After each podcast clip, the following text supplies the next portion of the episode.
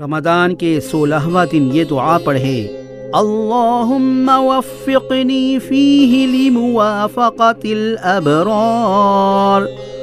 وجنبنی فیہ مرافقت الاشرار وآونی فیہ برحمتک الی دار القرار بِإِلَٰہِیَّتِكَ یا الٰہ العالمین۔ ترجمہ: اے معبود، اس ماہ میں مجھے نیکوں سے سنگت کرنے کی توفیق عطا فرما اور مجھ کو بروں کے ساتھ سے بچائے رکھ، اور اپنی رحمت سے مجھے دار القرار میں جگہ عطا فرما بواسطہ اپنی معبودیت کے، اے جہانوں کے معبود۔